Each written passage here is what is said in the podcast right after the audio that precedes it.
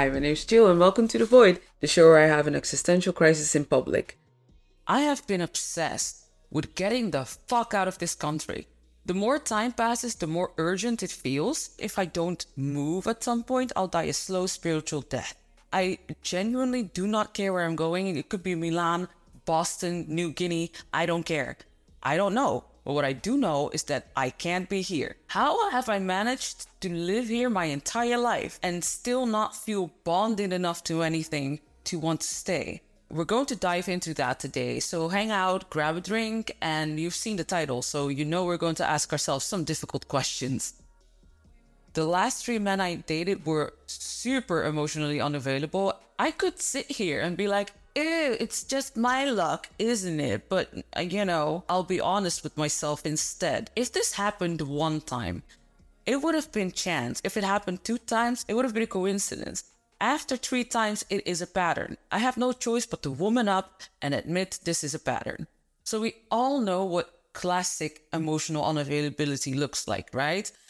It's avoiding deep conversation. It's people being overwhelmed if you show them affection when you talk about your feelings, they don't know how to deal with it. If you've dealt with this type, then you've probably decided now is the time to teach your cat how to dial 911. The people I just mentioned, they're not hurtful because they're actual demons from the seventh circle of hell. They're hurtful because they literally do not have the space to deal with any of your emotions next to their own. With all of that being said, do I still think you need to block them? Yes.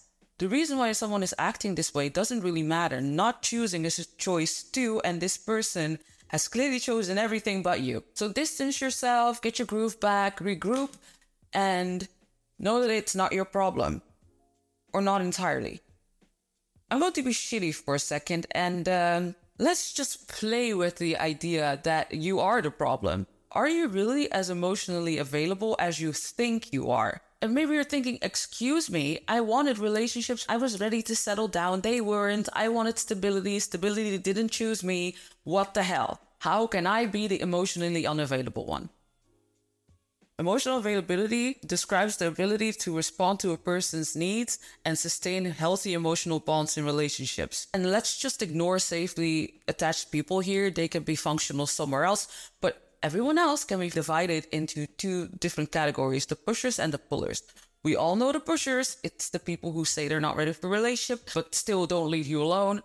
It's people who don't want to label things. And then you've got the pullers, the type who does want a connection, but gets really neurotic about it out of fear. And the pushers get the worst rep. Don't get me wrong, they're fucking terrible, but emotional pullers are at least as emotionally unavailable as pushers are. Just in a less obvious way, but not necessarily in a less toxic way. See, what pullers do is they overinvest in people who don't want them. Like, as a puller and a pusher, I guess, it depends on my mood, I can say that being rejected a lot kind of gives you this sick sense of relief because now there's something outside of you you can blame for your incompetence. Blah, blah, blah. I'm super unlucky. I, I can't find them. Eh, My entire laptop fell on the floor.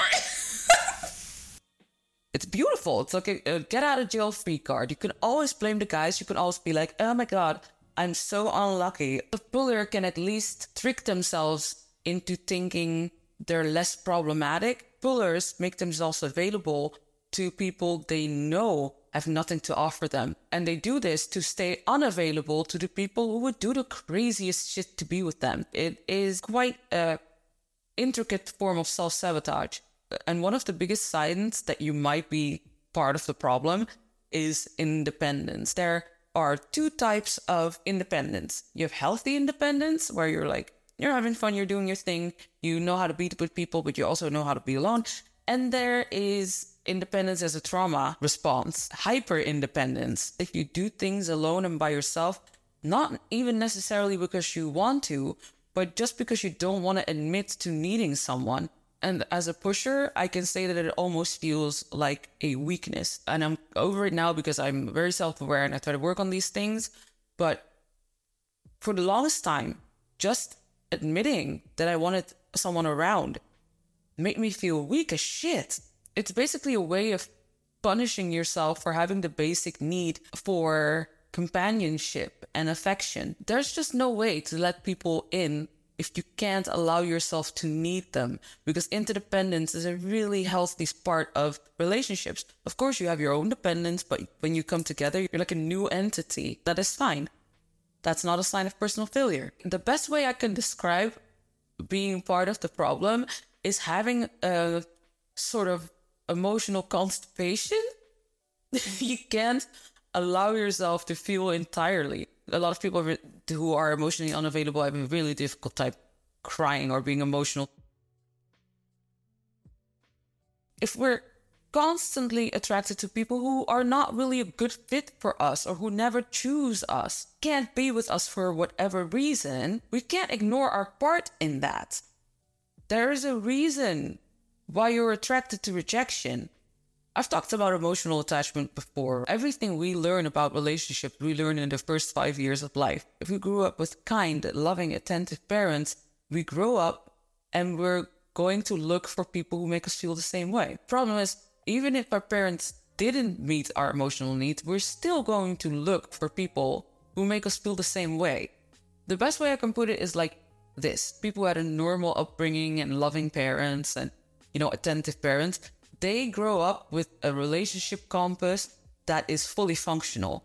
Everyone else, everyone who grew up with inattentive, emotionally unavailable, narcissistic parents, we grow up with a compass that doesn't naturally face north. So we navigate with a broken compass. We don't have the tools to explore deeper attachment in a safe way maybe maybe we've already met the people that would be amazing for us a thousand times. Maybe some of those people have even been part of our lives for many years but we just don't register it. Whether you're a pusher or a puller your compass is broken.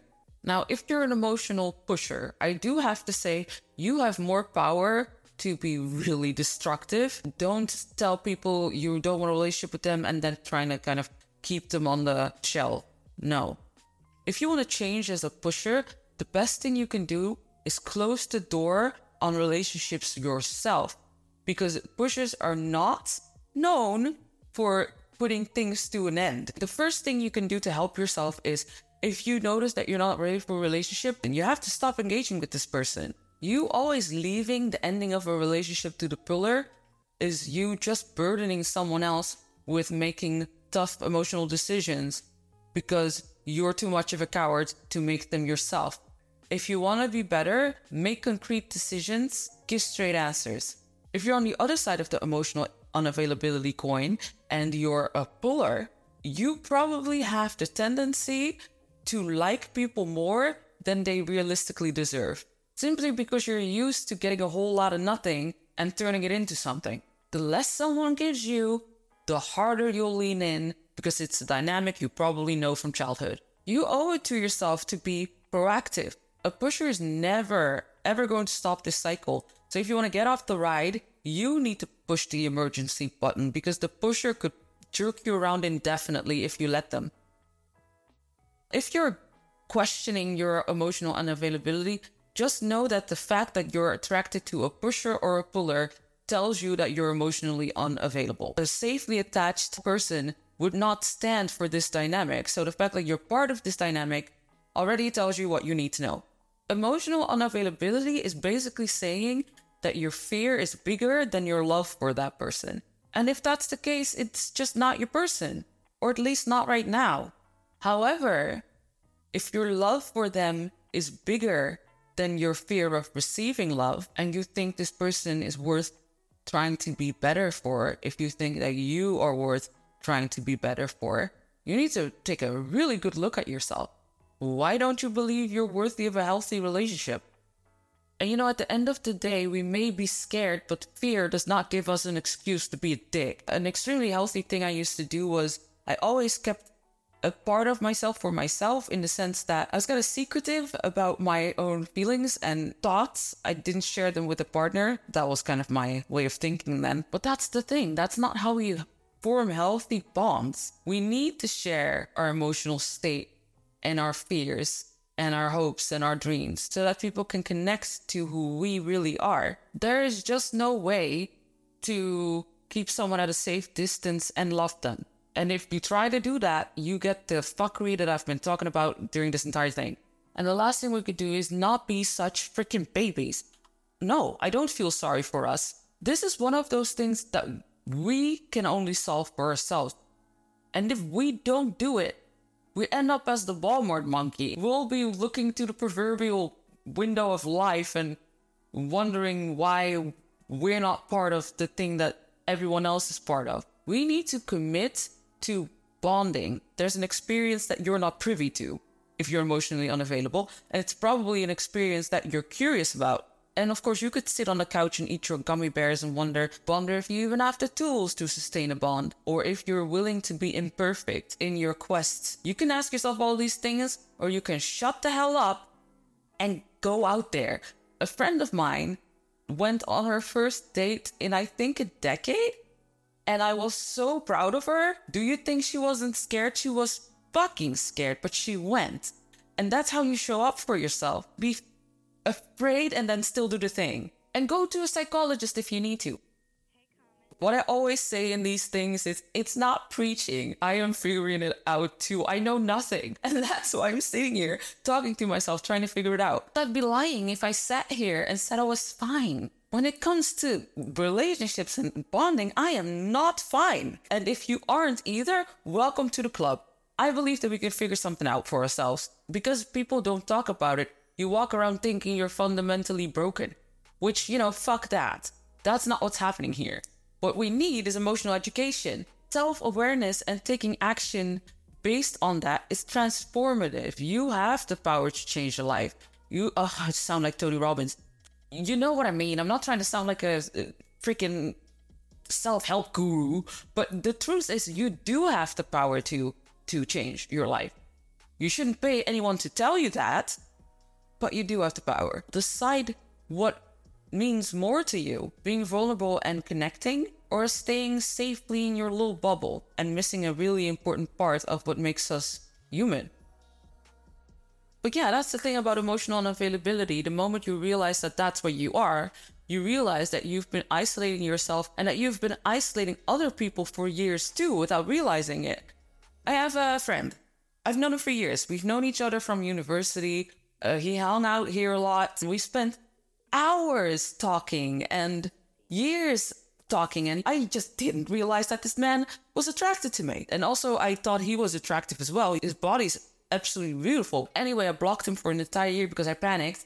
Now, fast forward a year. A couple of weeks ago, I was like, why did I block him again? So I unblocked him. And basically, he told me that he was moving to a different country. And I was like, well, goddamn, I have a sixth sense for this. Now, of course, he doesn't live here, and I think he's the hottest man alive. It wasn't until he moved to a different country that I was like, whoa.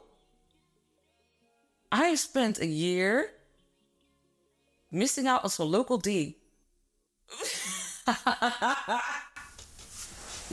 for no reason. Meanwhile, I felt head over heels in love with someone who couldn't give me anything. I've been I've been a, fool, but anyway, most people I want to bang live in a foreign country. That's how emotionally unavailable I am. It's I have a lot of work to do. Do I want to?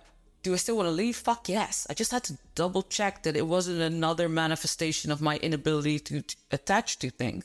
I don't expect to find anything magical in another country because, you know, wherever you go, there you are. I do have friends here that I love.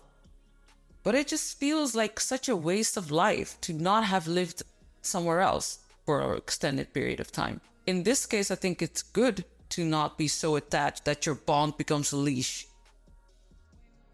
Anyway, I'm going to eat a snack or two and uh, thank you so much for watching. Thank you so much for listening. I don't even know what this content is. They're definitely not video essays, or maybe they're introspective video essays where we dive into the phenomena of us instead of the psyche of a Lemongrab from Adventure Time.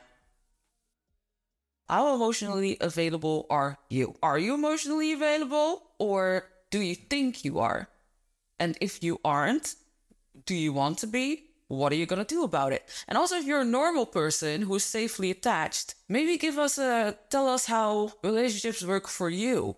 Like, is it a push and pull for you guys? Probably not. Some of my listeners have to be safely attached, right? Statistically. So if you're safely attached, please talk us through what relationships look like for you from the beginning, like from the dating to the relationship stage. What does it look like? Because for me, it's a mess. So I'm just curious. Okay, I'm gonna go. Thank you.